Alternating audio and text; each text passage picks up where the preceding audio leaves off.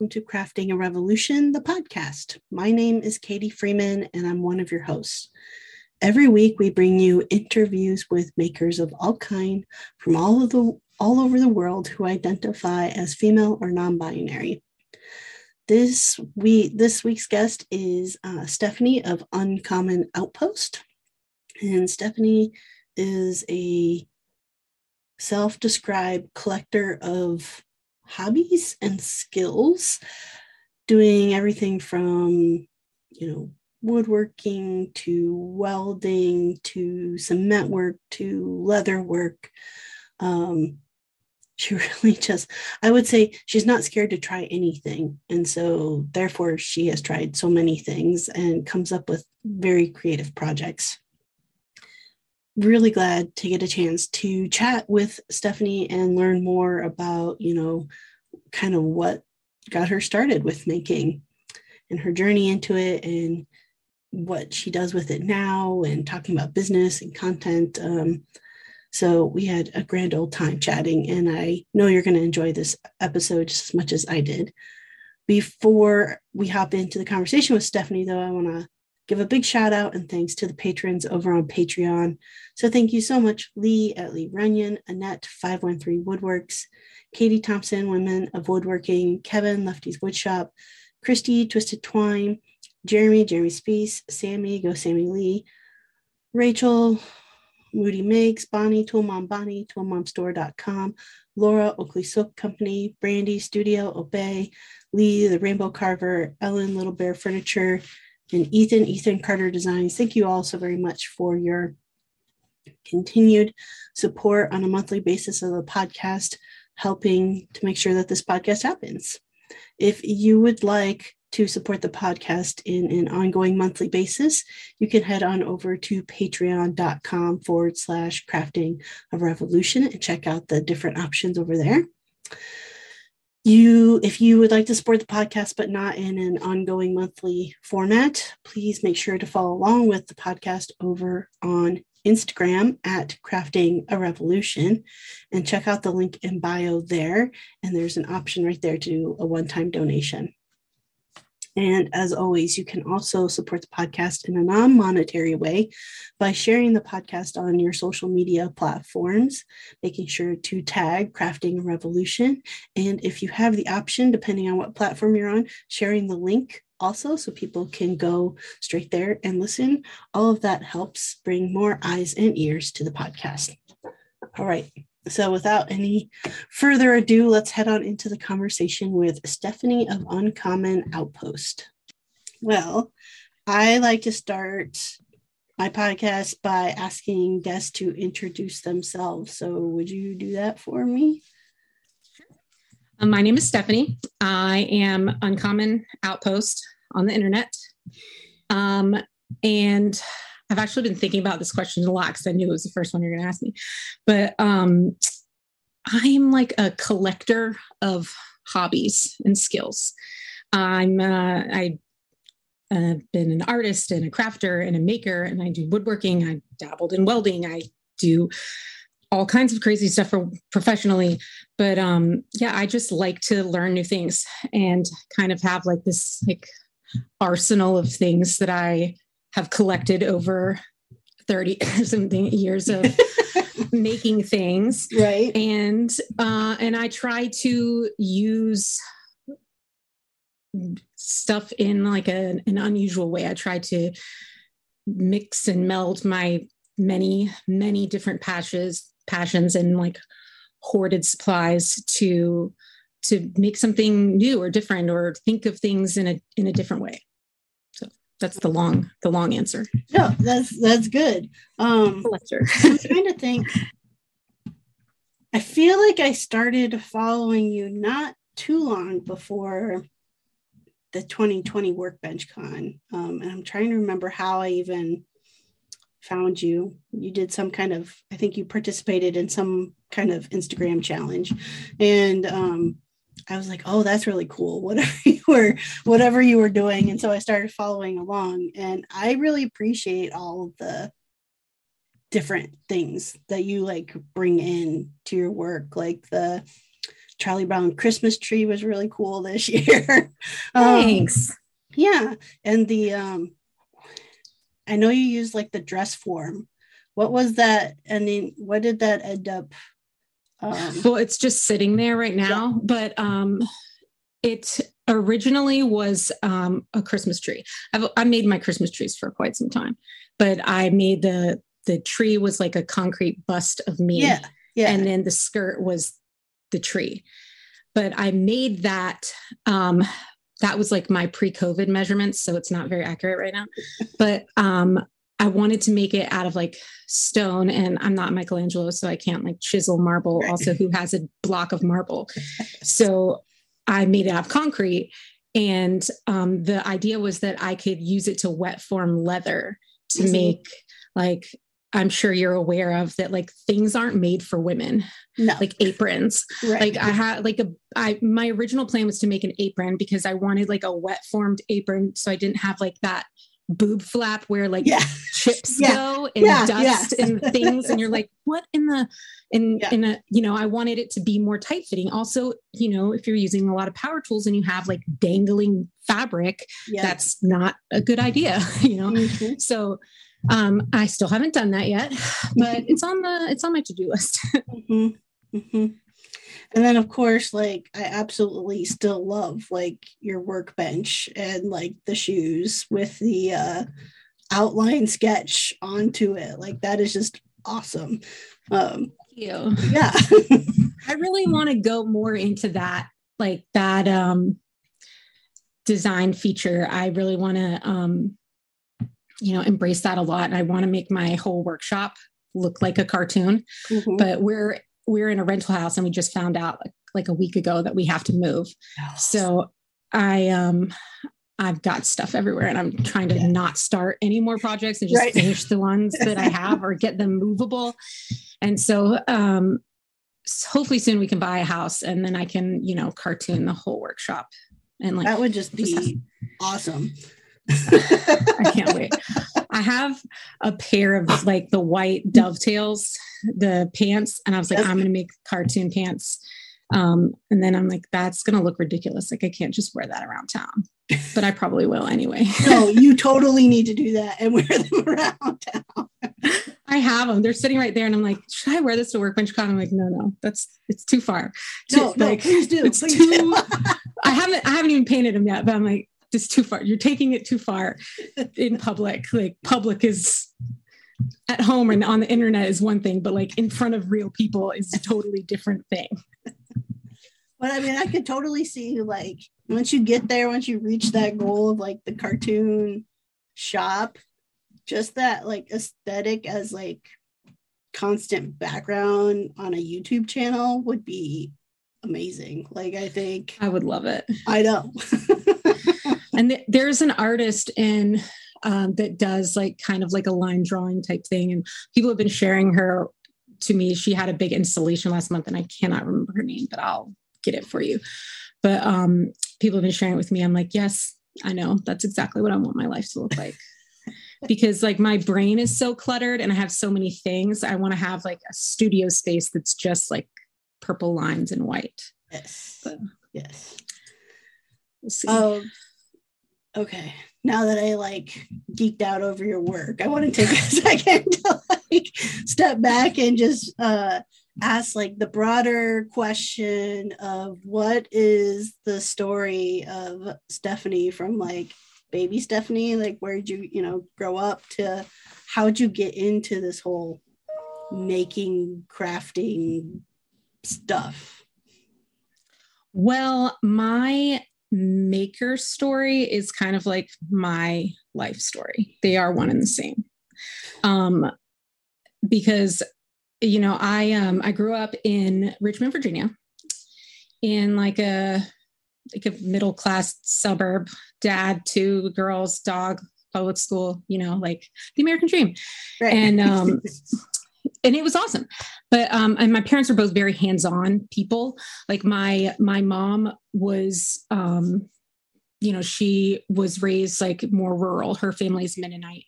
And um and she like her her parents like they had restaurants or they um, trained racehorses and they they lived in the mountains in Virginia. And then um, so she moved to the big city to get a new life, the big city of Richmond, Virginia, right. you know, huge metropolis. But um, and then my dad, he um, he grew up in Richmond, and he's um, like his depression era parents are very, you know, like why would you pay somebody to do something right. that you could do? Like don't throw anything away you know? Um I, that's where i get it from. But um you know i grew up like my mom made like all of our decorations our clothes. If we needed furniture my dad made it. He made like um all the additions on our house. Like anything that needed to happen we did it ourselves or if we didn't know how to do it like we had a a friend like oh like mike mike is a you know my dad's brother mike is a mechanic and his buddy cliff and repair any appliance and you know like we didn't go places to get things done. Like i mean i bought jeans at the store and stuff but like my mom made all our dresses. Um, i made my prom dress for in high school like i made all of the things and like i grew up in the woods catching snakes and like building things and playing with Legos and making American Girl doll dresses and baking and sewing and like just I did all the stuff and I didn't know that other people didn't do that. Because you know, you're raised, you know, your life is very small, you know. Right. And pre-internet, like you don't know. Like even your friends down the street, like I didn't know my friends bought their furniture. I just assumed everyone built it mm-hmm. you know and um and like my sister was super girly and i was a tomboy um and i hated pink and my sister loved everything pink like my sister didn't wear pants until she was like seven she only wore skirts and dresses only okay and i wanted to be like a farmer or a cowboy or a hairdresser when i was a kid you know mm-hmm. So um you know that that's kind of how i was raised i grew up like that and like um, like I wasn't, you know, uh, I didn't really like have an idea of, you know, who I was for a very long time.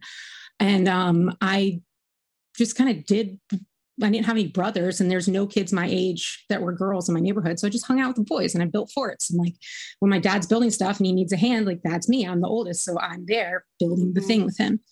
And he would like give me a little hammer and I'd have like my free range of the scrap wood in the garage and like you know the Folgers can of old nails yep. and that was mine i had like a right. little trim hammer like a little six ounce hammer and so i would just you know build stuff out of scrap wood but i mean as a tiny girl of like eight and most of the nails he had were like 10 penny framing nails like four inch nails so I would nail the, I would use like the limited supply of small nails to nail things together. And then I would just like hammer as hard as I could to try and get that big four inch nail into a two by four, which I never did.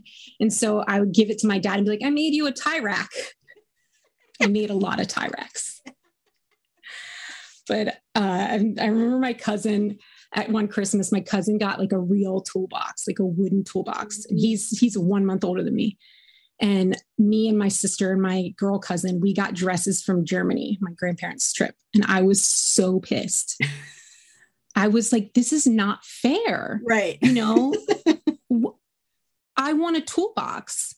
And then, you know, later in, in like high school or middle school or something, some other grandparent or somebody gave me this pink toolbox it's like this big and uh, it's plastic and then it's those like dinkiest pink tools in it.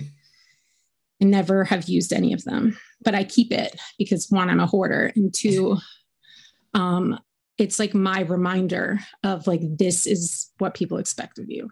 Yes. This I don't know if I'm allowed to curse on this, but yes, you can. um, like this shitty pink toolbox is yes. when I say I want to build things, I get this shitty pink toolbox with like the world's crappiest plastic screwdriver in it and like this is what they this is what they expect of me and so i mm-hmm. have it in my garage to this day and it's my reminder of like i'm better than this right and no girl should get this shitty pink toolbox unless i will say unless they want see like i my my daughter is like dressed to the nails like dress uh you know he her little heels but like out in the shop, like using the chisel and the mallet to remove bark for me off of like Oh, well, yeah. all that. I you mean, know? pink toolbox I'm fine with, but like put real tools in it. Yes. Don't like don't make it like like a like a fake Yes. coated you know Yes. something that's going Oh, to fall yeah, yeah. apart like you can pick it up and be like is this like play school version of something for an adult Yes. so Uh, um no, I get it. I that part I definitely that's like it. my bitter my bitterness of a of being like a a kid that wants to learn things and then and like in my family like my dad and my Right. mom are encouraging me i've always been super supportive to like they sent me to like science camp and i learned how to make a pinhole camera and i went to art classes and i did all the things i wanted to learn all the stuff and they encouraged that but outside of my home it was not that way Mhm. and so um you know i uh Were you? Did you grow up in the? I'm trying to do the math. 80s, late 80s, early 90s. Is that when you well were? i was of- i was born in the 80s but Okay. like So I, feel like that's I grew up bit- i guess in the 90s Yes, I feel like that was Sort a little of. bit of the time period because I mean, yeah absolutely I was Like- born like, I was born in 81. So yeah, I mean, I was I was I would say I was encouraged at home in the sense of like I had all the Legos. Um, but beyond that, like to this day, my mom still continues to try to get me into a dress. So it's like the fact she just like, you know, doesn't compute. Like, no, like the number of Barbies you bought me that I never touched, but I took all those boxes and built stuff out of them. know, yeah stuff like like, that. i did the girly things too Yeah. though but like i had american girl dolls and i but i made them dresses and i Right. wore dresses but i made my own dresses right. i'm like no i don't want that one that's sparkly i want like a polka dotted one i made my polka dotted prom dress i've always been a weird kid such a weird kid looking at life through the rearview mirror like i look back and i'm like oh yeah like no wonder i did that or no wonder Right. and i'm like how you know just nothing made sense at the time why i was doing things Right. and stuff and and looking back i'm like oh yeah well that makes sense i guess that i did that Right. You know? So once you like get through like high school, what'd you do past high school? Um, let's see. I well in high school, I I actually my dad and I volunteered a lot with Habitat for Humanity. So I did a bunch of like building missions and I went and like rebuilt houses after hurricanes and stuff. That was like our thing that we did together. And so I really liked building and I wanted and I and I really liked art, but I can't draw. I've never been able to draw. And in So middle it's the school, person all, who's doing the whole cartoon thing. that's like lines. like I can't draw like a person or a thing. I can draw a line. I'm a real good tracer. I can trace like nobody's business, but I can't just draw something.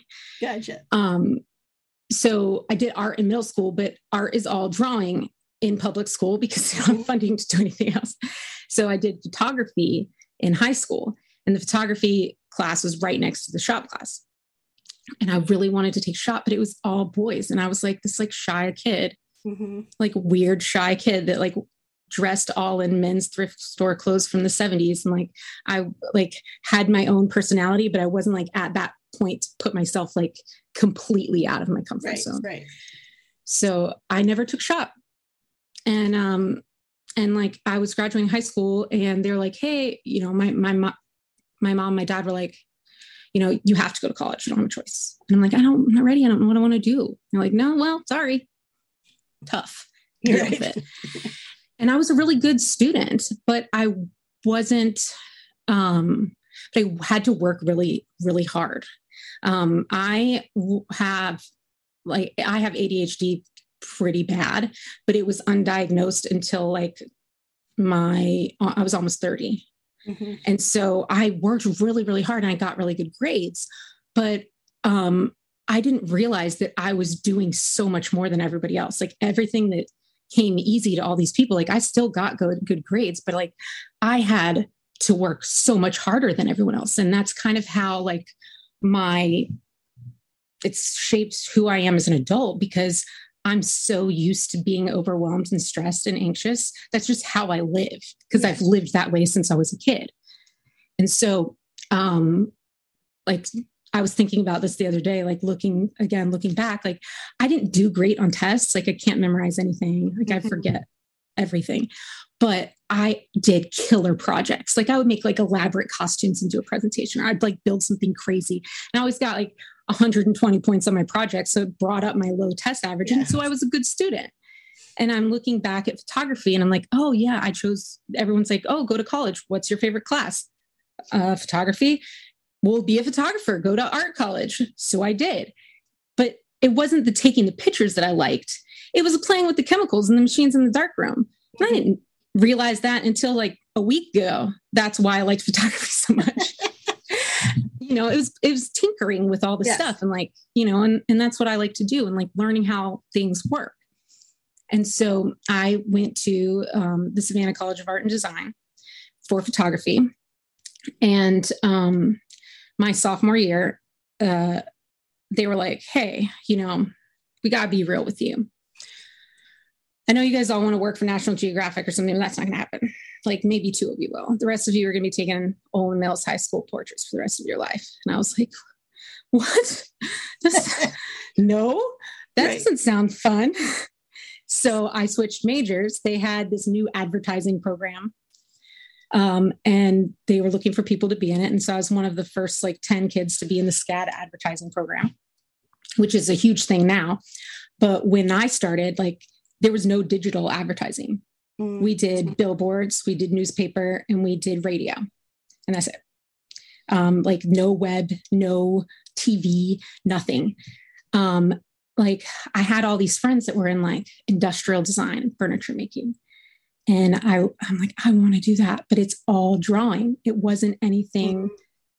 three dimensional. It was draw this thing and submit this mm-hmm. beautifully drawn car for industrial design. I'm like, I can't do that. Mm-hmm. I like barely passed any of the drawing requirements. Um, I'm like, I can't, I can't be a furniture maker because I can't draw a chair.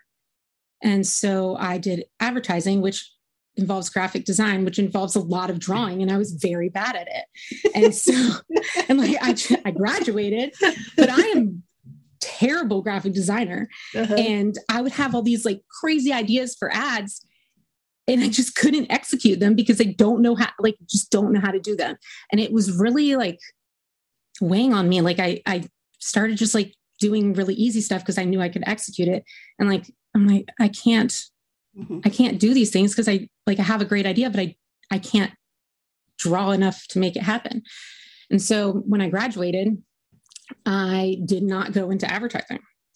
Um, if I could have majored in color theory, I would have. That was my favorite class. Like uh, I, I should have done something different fibers or um, now they have like user experience design and like all this crazy stuff mm-hmm. they have like theme park design i'm like where was that you know i would love to build roller coasters um, and so you know i uh, i had had a job since i was 13 and i worked my whole way through college as bartender um, and so, you know, again, used to being overwhelmed. So I was in school full time in art school, which is not not an easy thing to do, especially when you have undiagnosed ADHD. And then I was bartending every night in like the kind of shady bar that will let an 18 year old bartend. Right. you know, and so um, when I graduated, like everyone's moving off to LA and New York and getting coffee in advertising jobs. And I was like, I don't want to do that. I'd had a graphic design internship and I didn't like working in office and I didn't, I was like, I can't do this. And I was making a bunch of money bartending because, you know, because I'm charming. Mm-hmm. And um and so, you know, it turns out I am really good at getting paid to watch football and make fun of people. So uh, and like uh, Savannah's a military town. Uh, you don't know that necessarily working on it, but there's a lot of army bases nearby. And so, you know, um, Hunter Army Airfield, where like the Ranger Battalion is, is there. And so you have like, know, a couple thousand of like super hot buff 20 something dudes all coming in thinking like they're the hottest shit of everything right. that's ever happened. And I, um, all the confidence I lacked in early life, I gained being behind a bar. It's like being on stage, like you just get that power and everyone's looking at you. And so it's sink or swim, like you better be funny. So I had like made a character of like this super confident, outgoing, like no nonsense, no bullshit type person. And I like played that character for so many years that I just became that person sort of. And um so like I just loved when some dude came in acting like they're the coolest guy in town and I had no problem letting them and everyone around them know that they were not. and um and people thought that was funny and so you know I I did well there.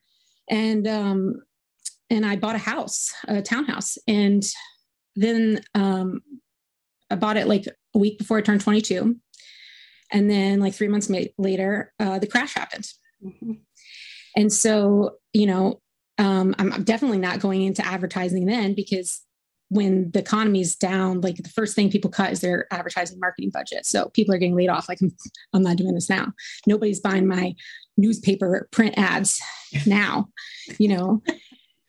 And so um, I bartended for a while, and and I worked on my house, and I did all these things, and um, and I was like, you know, uh, they let me kind of just like make elaborate Halloween decorations and like do all this stuff. And Savannah's like a real like a bigger small town. Like everybody mm-hmm. in the service industry knows everybody because it's a it's a tourist town as well. Mm-hmm.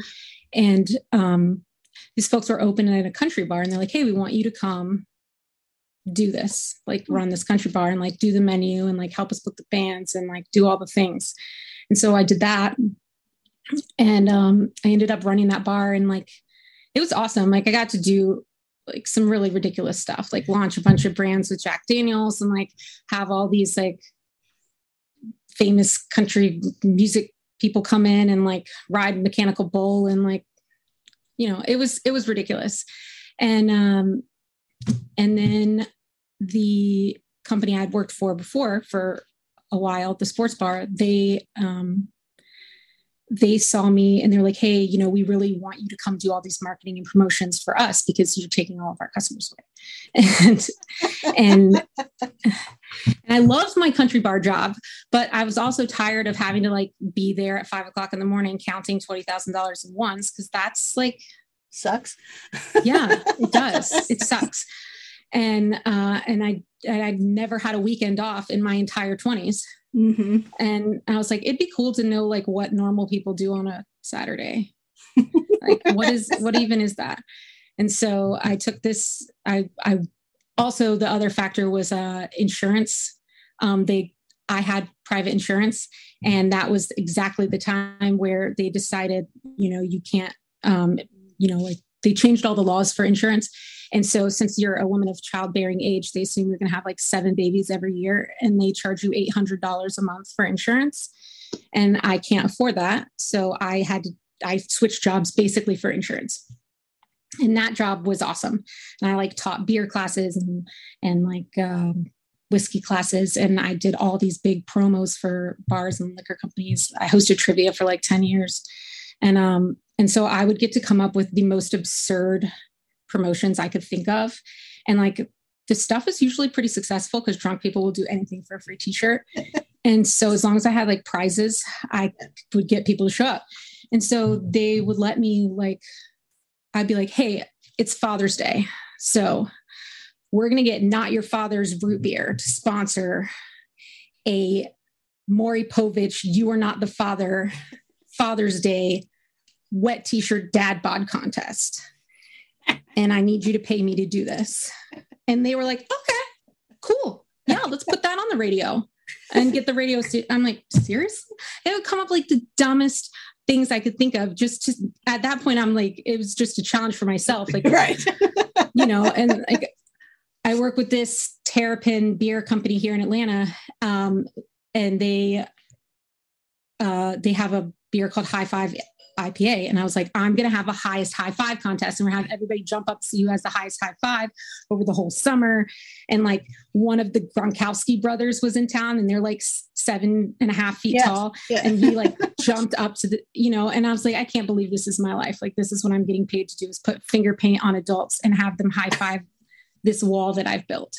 So, you know, it was really fun, right. but you know, again, not, not super sustainable. And I was like renovating my house and doing all this crazy weird stuff. And then, you know, I've rambled for the entire hour no, already, but no, no, you're, you're good because I think it like, to me, it just connects all the dots of like the things you make now.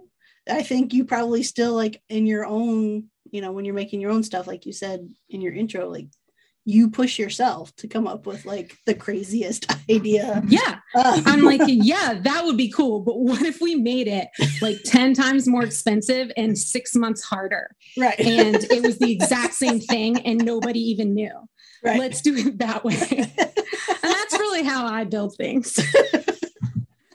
but, but it also um, explains to me, I think, like, um, you know, whether you're you're necessarily putting a lot of thought in it or not, but like how your content on social media comes across, like when you're sharing your stuff, like it's very, it all visually pops. Like, and so I think just like having experience with photography and then advertising and then even if that wasn't like what you thought you were really doing like i think you do a good job of that in advertising you. yourself yes thank you that's um that's what i focused on in school like branding and like brand yeah. awareness like um that's what i because again color theory was my that was my passion right. so like how like colors influence you know the way you feel and like you know different not necessarily about designing logos because again can't draw but um but like how a brand makes you feel like the look mm-hmm. and feel of a brand and that's something that not a lot of people really realize and the like beauty bloggers and like the more of the like diy home home yeah, yeah. ladies do a really really good job of that like you look on their instagram page and like you can tell like yes. this is this is their look their feel this is how you know i mean a lot of them are are similar because like the white space and like yeah yeah. very bright white stuff is really in right now. But um having that you know that like you just see a glimpse of something like oh that's katie's or yeah. and that's why i wanted to do the purple uh cartoony thing because i'm yeah. like that's i finally have found like that's my look. That's, that's what i'm going for. Um Hey makers, today's episode is sponsored in part by toolmomstore.com. At toolmomstore.com, you can find any and all tool based merchandise for all genders, all sizes. They've got mugs, they've got shirts, all kinds of cool stuff. I have uh, one of the shirts myself that has the uh, hashtag woodwork her on it. And I also have a couple of the mugs that define what and who is a tool chick. So, super excited with the merchandise that I have. I know that you will be satisfied as well. Um, and also, great discount for those of you who listen to the podcast. At checkout, if you enter the code Maker Mom, you will get a 20% discount off any of the merchandise that you buy. So that's just toolmomstore.com. All right, let's head back into the action. And this is interesting because, like, I don't, I think I still struggle. Like, I just finally just kind of said, fuck it because I struggled for so long of trying to like make the perfect Instagram grid like what's my like brand as you say. And I was like I can't. Like it was just stressing me out so much to like try to figure that out. And so by throwing it out I think I have found yeah. my brand like. I think your stuff on social media is a lot more cohesive now than it was when I first started following you but yeah. i think that's because you've kind of like found your your thing yeah you know not that you hadn't had it before but right. like you've no. yeah. you really like embraced it and like stop trying as hard yes. so it just flows it's more natural now yeah you yeah. know not that it was forced before but like no no i get know, it yeah you're yeah. you practiced and now you've like you're in the rhythm you know mm-hmm.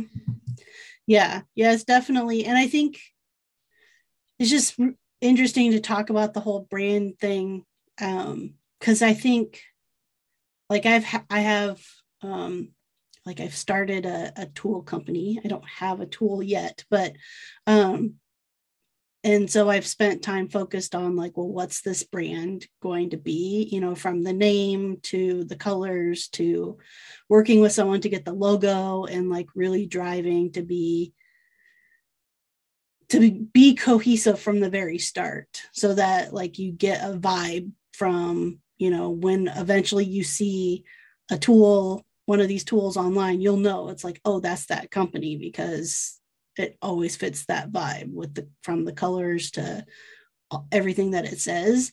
And i don't think i would have i don't know. I don't think i would have figured that out without all the trial and error of learning what it means to be like you are the brand like you yeah, because you are your brand but yes. is your tool brand are you you are you the person buying your tools or is that a different person uh, it's aimed to be more at, you know, I would say like us, like yeah, the like women or like bakers, predominantly or women, like... non-binary. Anybody with small hands is really what I'm aiming for. and please tell me you're making gloves. That's actually on my list. Um, yeah, we'll have to talk offline for for that okay. conversation. um, uh, but that is on the but list. I hear you. yes. and so, you know, but it's like not, it's not going to be me who's the brand, but to your point, like, like even the conversation about the pink, right? Like when I kind of started reaching out and getting like opinions from people on stuff because I'm like, they're my target audience. I want to know like what they think about this. The number one thing they all said is no fucking pink. Do not no. make it pink. and, and I wouldn't have tax. I, I mean, I wouldn't have anyways, because that's like pink's not my color. Um, but you know, I went the route of no, I'm gonna go for something that what makes what tends to make somebody feel like really sexy? And because i think of like i attach like i feel the sexiest when i'm working with power tools. Like that's that's what gets me like oh yeah i'm a fucking badass. Like that you're just like crushing it. Yes. Yeah of course. And like, so the like, dirtier i am yeah. the sexier i feel. Exactly. So i'm like i want the tool to feel sexy, right? I want yeah. it to have that vibe. And so it's like, okay, what color scheme do I go with that? And I'll just say it's not pink. Like it's not, yeah. you know, because that's just not it. Um, yeah. I'll just I would be like, if I had to design a tool, it would be like like matte black and brown leather. Ooh, I like that color combo. That that kind of aspect. I feel yeah. like like I want it to look like, you know, like yeah not necessarily masculine, but like I don't know. I'm thinking of like the like the interior of a really nice like luxury yacht. Yes. Yes. not chrome though, you know, but you know what I'm saying. Yes. Um yeah. yeah, like I'm t- like I love bright colors, mm-hmm. obviously. Right. But um but you know, yeah, I don't know. Black I feel like black is a sexy color. I will say black is incorporated into the color scheme of the tools. Yes. um, yeah, but I think um, that goes for all branding. And so, like, I gotta ask the purple because mm-hmm. I know it's like you got the purple hair, you got the purple like cartoony lines. Like, where's the purple come from? Um, I have always purple is like my favorite color all the time as a kid um, because like do, do you have any sisters? I do yes. So uh, growing up like my sister was always pink and i was always purple and that's how like we told her so i just didn't like pink things and like right. if they if it has to be a girl color like be purple. Purple's right. cool. I like purple. And so like my mom made our dresses for easter and stuff every year. Emily was pink and i was purple. And i just had like a purple room and like i don't know i just people just bought me purple stuff and I dyed my hair. I my hair hasn't been brown since I was like 15, probably earlier than that. Like I dyed my hair so much I was forbidden from dyeing the hair in the house, and my mom would make me do it in the backyard with the hose because she didn't want to get hair dye on the bath. But like my hair's been every color, but um, I don't know. I just like the purple stuck. And then, especially when I was like working in that big country bar, you could have like 600 people inside.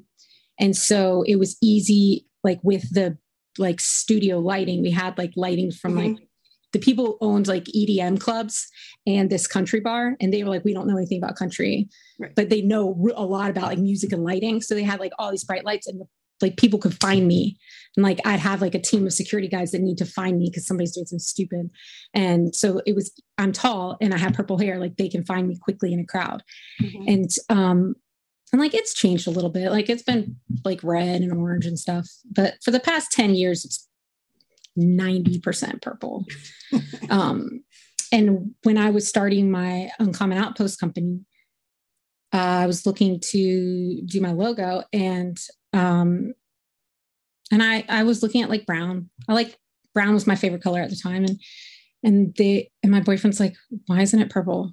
I was like, I don't know. Like all my other stuff's purple. Like, do I really have to do purple? He was like, Yeah, you do. Like you know this. You need to do purple because that's what people think of when they see you. Right. like, oh yeah. Well, yeah, you're right. I went to college for that. I should yeah. I should know that. and so so then it ended up being purple and I just kind of gone with it. Excellent. Purple was always my favorite color growing up too. And it stayed my favorite, one of my favorite colors. Um, that's why I like uh, our daughter is pink and purple. So, you know, her room is pink and purple. Um, but I try to let the purple win a little bit more than the pink. Um, yeah like i mean I, I don't i don't hate pink as a color like i wear pink i'm cool right, with right, pink right. but i don't like the fact that people like oh you're a girl you must want this pink one like, no no i'd rather have Realtree than pink i just t- stop trying to force right. me into right. the pink things also if you're going to make it for women make it designed for women don't just make the man one and paint it pink like make Correct. it yes. you know that, i yeah. think that's the the thing that bothers me so much is they're like, we painted it pink, so now it's perfect. I'm like, no, it's no, not. No, exactly. exactly. You just made it like out of shittier materials and painted it pink. Why would I pay more for that? so, so, you know. Uncommon Outposts, the company, when did that start? Uncommon Outpost started, well, I've made like 40 something businesses that have all like failed and I sold one thing or nothing is um again part of part of the like ADHD mindset, which I've learned in the last like year has affected so much of my life that I thought were like cute personality quirks, but are actually just like symptoms of being neurodivergent. Turns out I'm not as special as I thought, but um, but you know, like that's cool. It's good to know yourself, and it shouldn't have taken me this long, my mid 30s, to figure it out. But um, I I'd always been like renovating my house and um, doing all this crazy stuff and posting on Instagram, my personal Instagram. And then I I did this flooring project where I um, I'd done the like really high quality laminate on my the first floor of my house, and on the second floor, I just didn't couldn't afford to do that. But the carpet was terrible, and so I took ripped it out, and I did this tutorial I found on this DIY blog about doing brown paper bag floors. So it's basically like paper mache, and then you stain it, and then you put a poly over it, and it looks like leather, and it's super dope. And I followed their tutorial to the letter, bought the things they said. I did it exactly the way they said. And it looked cool. And it chipped off in like a month and it looked like shit. It was so bad, Katie. I was pissed. And my knees still hurt from this and crawling around on the floor, paper mache. Um, and I was just so upset because I'm like, I really, really wanted this to work. And it's not like, how are you going to post this on your blog and tell people to do this? And I had like tons and tons of traffic. It was like the top Google search for brown paper bag floors. And I was like, this that's messed up, man. Mm-hmm. To like like there's no way that this worked well for this person because I did exactly what they said and it's not good. And I was like, I'm going to figure out how to do it correctly so that I can show the world don't do this, right. do it this way, and don't like cost yourself all this time and money that I cost myself. So I um, upgraded my camera. I got a digital camera. I videotaped it. I did like a million science experiments. I used every different type of poly, every different type of stain, all different types of glue. Like I went full on like um hyper focus on this right. thing and i and i did it and i did my floors in it and they were amazing and they i ended up using bona traffic which is what they use for basketball courts. Mm. so like it's not going anywhere. Right, you're not right. chipping it off with a rolling chair. Like it's yeah. it's good. And um and i and i made all these videos and then i um went to edit them after and realized like they're all really bad. Like in front of the camera the entire time. It's all feedback and then um and so i never started a website or made a youtube and that was in 2014 and i've videoed every single project i've done since then um and i've still never made a youtube or written out plans for how to do anything but I have them and they're there somewhere. They're terrible. And that's um, where uncommon outpost comes from. And yeah. and so, and so and that's how that's how uncommon outpost started. And um and I wanted to to be able to do anything. Um any idea I had like I didn't want to be limited to like sewing or leatherworking or woodworking or any right. of the things. And so um and at the time um I changed the name like four or five times. And then when I settled on Uncommon Outpost, I was actually in welding school in North Carolina. I'd sold my house. Um, I'd had to unbuild all of the built-ins and the like I had this like giant platform bed that was suspended by springs. I had like a workbench you could park a trailer on. Like I had all this stuff in my house that I had built because I bought my house when I was like a child right. and I painted all these ridiculous colors. So I had to unbuild all these things. I sold my house. I lost a hundred thousand dollars and I moved to North Carolina for my boyfriend's job. And he was like, saw that I was like really struggling with depression. And he's like, why don't you take this time and like, I had all this debt from selling the house. He's like, file bankruptcy. I'll support you and we'll start over and try and make this, make, just do something different don't work in a restaurant anymore. It's like, okay. So I applied for all these jobs and no one would hire me because I can run a $5 million a year restaurant, but I can't run any other thing. So I would of course not. like a- apply for jobs and they're like, I'd get through like three months of interviews and they're like, so, you know, we, we think you're perfect for this job. You're amazing. And I'd crush it. And then I get an email that's like, um, I don't think you're gonna be happy with our compensation package. So we're not, we're not moving forward. I'm like, seriously, I told and I was like, I don't need as much money anymore. I'll work. Right. I know I have to start at the bottom. It's okay. I don't have a mortgage. It's fine. I'm like, yeah, no, we're just, we don't want you to leave. So no. So I ended up working at a restaurant again. And I went to welding school and I was like, I'm just going to make making things happen. Mm-hmm. And, um, and I went to Workbench Con and, um, and that's when I was like, oh yeah, maybe I should you know, actually like this is how you do the thing. I went to Workbench Con for the first time trying to figure out like, is making content something I want to do? Um, and that was like four years ago, and I still haven't made a YouTube channel, but you know, that's not the only content out there in the world. Yeah. I do Instagram things now. And um, you know, but I I still have like I still want to do that floor tutorial because like that's really important to me. And i'm sure like a thousand people have screwed that up since i did. I and i feel like i could tutorial because i'm like that sounds really cool. And our carpet is all shit in our house. I look at find a way to like do something different. I'll send you a picture. It's it is super cool. It is very labor intensive. You need I'm to sure. have knee pads. But like it's it looks really cool and i loved it and i wanted i would do it in another house i also thought that by now we would have another house like i didn't realize we were going to be moving so right. many times so um hopefully that happens soon you know mm-hmm. do you ever get in a phase where you're just like yeah this is like a limbo period so i'm just gonna you know wait it out and see what happens and then five years have gone by and you're like yes. oh i just wasted five years of my life waiting to see what's going to happen next and i never did anything yes no, I so, totally have had those periods. Yeah. So, so yeah. And it's like every time I'm like, okay, I'm going to do this. And like, oh, wait, we're moving to Atlanta. so, yeah. But, I mean, yes. As we were talking before, you know, or maybe after I recorded, like YouTube is is a beast. I've had I started a YouTube channel pretty much as soon as I started Freeman Furnishings, not necessarily as a way to create content to like monetize the content. I was actually using it as a selling point for if somebody bought a piece from me, like they could actually see the process of it. So being like, see, it was worth this enormous amount of money because it took me this long to make it. You can watch the whole process here on YouTube. Um, That's smart. Um, and it actually, I mean, I have had people, you know, buy pieces and really enjoy the fact that like there is a video out there of like that piece being made.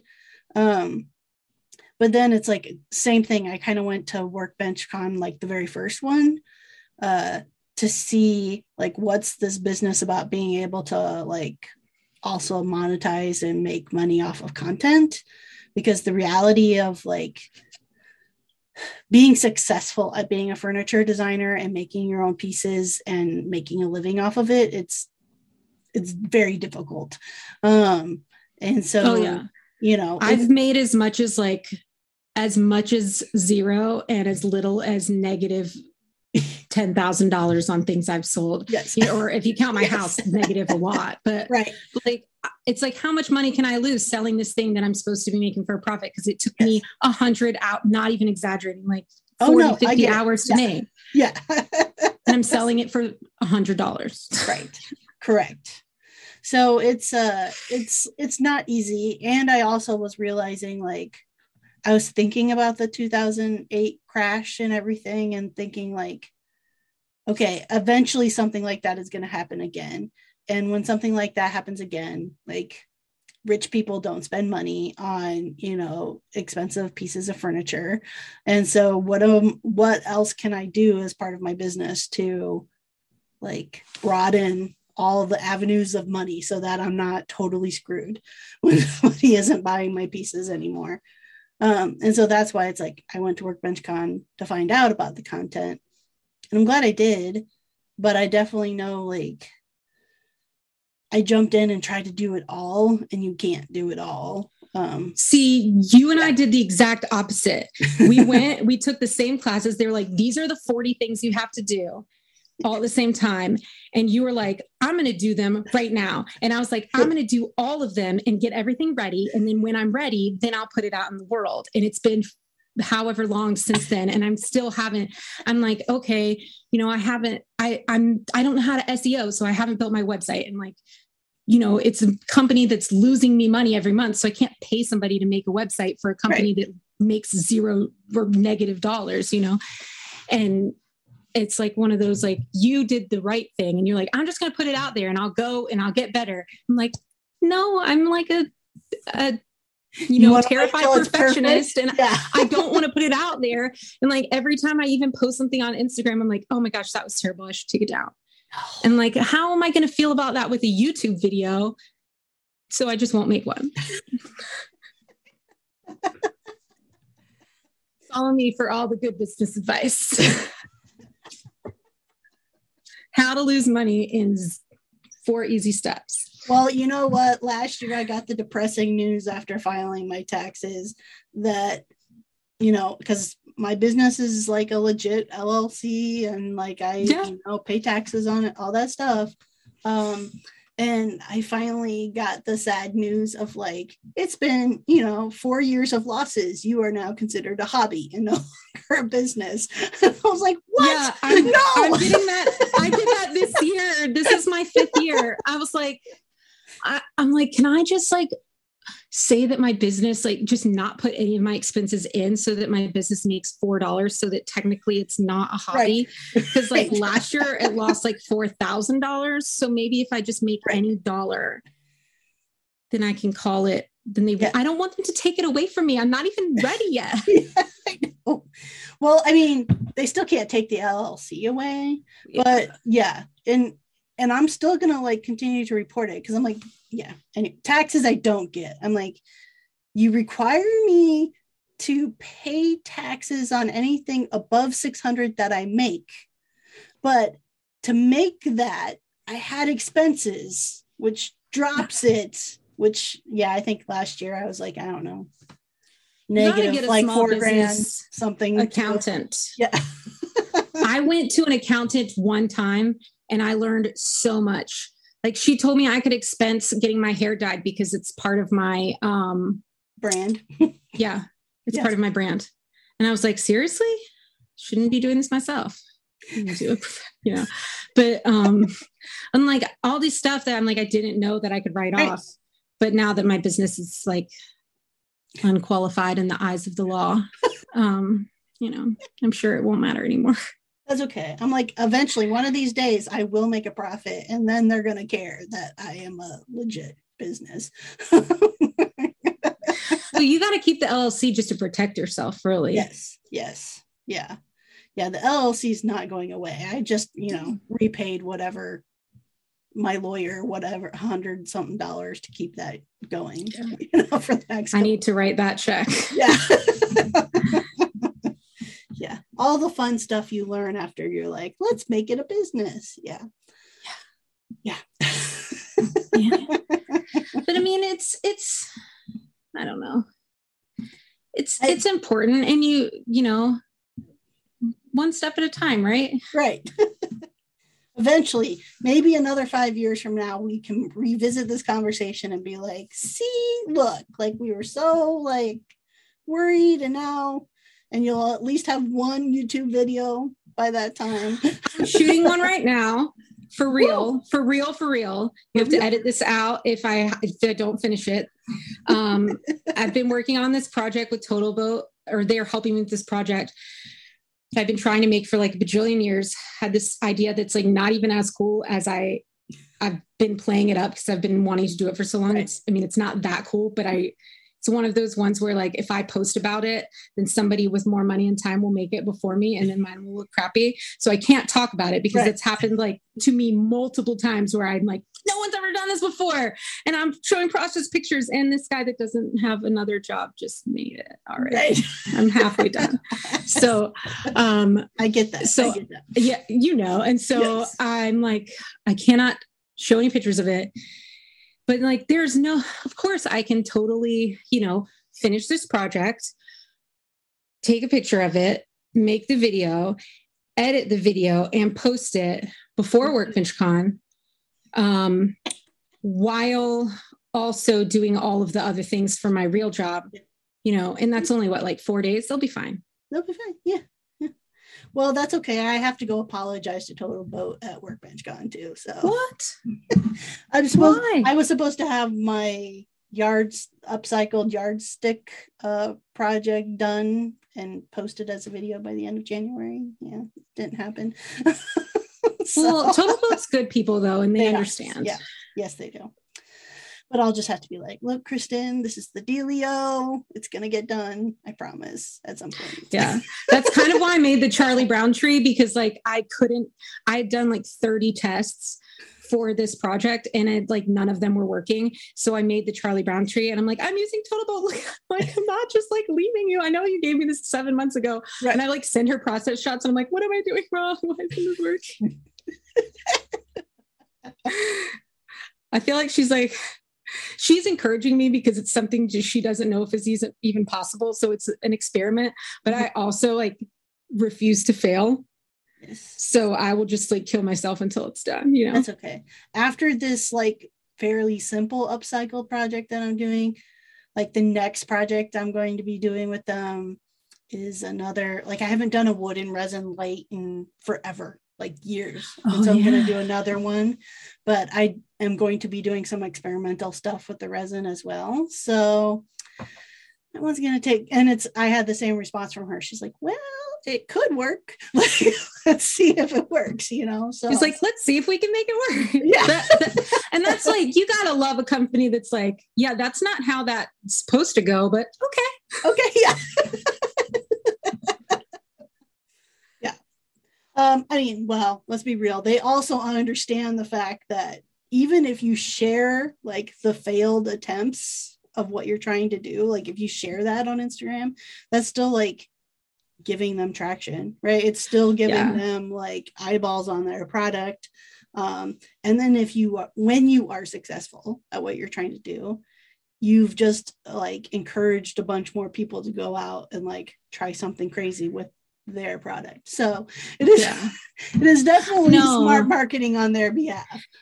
I wish I'd been posting about this the entire time I've been making it because like I the fails have been like so epic, like really bad.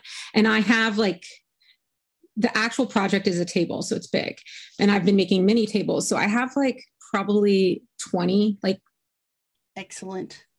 Tables in my garage just taking up space because I'm like I'm not throwing away my my practices until I go to make the video because I like I want to be able to share Yeah, that this is yeah. not this is not something I did the first time. Oh Like, yeah, I- totally you know. need to. Like I think people miss out on the I think people tend to look especially at Instagram more than any of the other social media. They tend to feel like you have to post like the perfect thing there. Yeah. And I think the reality is is we all for one then that becomes the standard that everyone compares themselves against and it just creates this bad cycle of like well they're perfect so i can't do it just as well as them. And the reality is like you said like you've had all of these trials and failures and sharing that lets people be like oh okay for one you're real. For two like it helps them learn too of like Yeah. things not to do when you're trying to figure this I'm all for sharing all of my failures, but I just want to make sure I can do the perfect Oh, one I before get I, tell you Yes. how terrible I am. Especially, you know, because like if you're doing content only, then like share your failures live, obviously. right right Like if that's your thing is content. But if you're like you, where you're trying to sell your product and people like, look at her, she just screwed up like 19 things in a row. I'm not buying her stuff. You know, Yeah. you got to have the good one before you yes you know, at least have it in your back pocket, know that it's going to work before you start talking about how terrible you're doing. correct correct Or that's my mentality. yes well uh, okay we need to like i'll make a note to myself to talk to you about this project though because i have also have like a whole resin uh, table idea that's been percolating for like years and so i want to have like a conversation just to be like what, What, are if you it's doing the same thing? i doubt it i It doubt would be it's not so cool if it was. If we like have been thinking about the same thing for four years. Yes. Mine's like four years. If we've been like, how do I even do this for about the same table? I'll give you like all 30 of my tests and you can look at them. You have to take them home with you in your car. I'm only bringing my tiny Prius, which is enough to pack all the carving tools, but I don't know if I can fit like 30 tables in addition to the carving tools. They're very small tables. They're like more stool size. And don't worry, they'll probably collapse most of them um, anyway. So no Okay, worries. okay, good. um, well, Stephanie, we are like at the end of our like chat together. And so I want to give you another chance to let people know like how they can follow along with you and see eventually the, you know, your project when you get it done and all the other cool stuff you've done. Well, I'm on um, Instagram and Facebook at Uncommon Outpost. And um, I have a YouTube, it's Uncommon Outpost. And I have a domain, a website that's been under construction for years. So you can go to that too, bookmark it, subscribe to me. I have like seven subscribers. So you could be Excellent. in the original 10. There you If go. you get in now, no pressure. Time is running out because Katie's going to subscribe because she's going to feel guilty about it That's if she doesn't. So, um, you know, and there's like a, you know, 3% chance that when does this come out? That this, there will be a video when this comes out. We'll have a conversation about that here. Okay. Yeah. Um, so yeah, check out my brand new um, t- TotalBoat table on YouTube. There you go. It's the new hotness. It is sweeping the the, new- internet. You're gonna feel left out if you don't see it. That's right. and then eventually we'll get that flora. Um, Yeah, maybe um, you know, maybe I can, I'll come help you. ooh, You know, I have. To I should have talked about wall I control I need and my job first. I have to take time off of to do that. I need the picture first so I can convince my wife that it will look good and it's Yeah. worth like you know the time. I think there's some pictures on my Instagram, but I will send one or at least a couple to you so you can There you see. Okay. It actually looks really, really cool. It looks like aged leather. Mhm. It's pretty dope. and it's super durable and you can clean it really easily. Will it stand up to dogs? That's um yeah, I had an Irish wolfhound. Okay. so, you know, seven foot tall dog with right. nails that are like actual 10 penny Yes. Well, see, we recently we had we have old man dog terrier. He's like tw- going to be twelve. We have two cats, and then like two and a half weeks ago, we got our new puppy who is a border collie mix. So he is the crazy one who I'm like, yeah. Like I've already found four things he destroyed this morning. So you were today, yes. Oh my gosh. yes. um, in my old house, I take I took some like PVC fence, like mm-hmm. you know that you put, and I built a actual fence in the living room with a gate on it instead of a kennel. I had like a white picket fence, and then nice. my giant dog would just like hang out behind the fence. I'm like, go in there instead of yes. having a crate. Yes. So that worked out well for me. I mean, if you want to go that route. Well, we have if your crate. wife would let you put a fence in the living room. Maybe, maybe we have we have a crate, and he should be in there more than he is. But sometimes I'm like, but I feel bad that he's like in his crate all day. Anyways, yeah, but like it's their home. It's like their right, space, true, you know. True. Very true. But it does look like a cage, so you know. It does, yeah. and he gives that you know five month old puppy dog eyes, like oh. yes, I'm a sucker. Oh yeah. Thank you so much for being a guest and talking. Thank you for having me. I'm sorry it took me so long to get here. No, and it was nowhere excellent. near as scary as I thought it would be. I told you. I mean, talking to you is not scary, but like, yes, no, I get. I'm. Yes. Yeah. All right. So again, that was Stephanie of Uncommon Outpost, and I'll include the links on how you can follow along with her on all the social media and make sure you get uh, signed up and subscribe to her YouTube channel so you can see that video when it comes out. I mean, she promised us, right? So, the best place to find show notes is to first check the episode description on your podcast app. If you are watching this on my Freeman Furnishings YouTube channel, then check the description down below or you can head on over to freemanfurnishings.com forward slash podcast and find this episode as well as all the previous episodes. Um, when I am not busy making podcast episodes, you can find me designing and making furniture, home decor, uh, and wood art pieces over at freemanfurnishings.com and at Freeman Furnishings across all the social media platforms. I'm active um, most regularly on Instagram and TikTok at Freeman Furnishings. So come on over and say hi. And also make sure that you follow along with my co host, Katie Thompson, uh, with her projects, Women of Woodworking and Pen and Chisel, both of which you can find on Instagram. And you can also find Women of Woodworking, Pen and Chisel um, website as well. So go check all of that out. And next week, we will be back with one brand new episode uh, with host Katie Thompson. And until that new episode, let's go craft a revolution.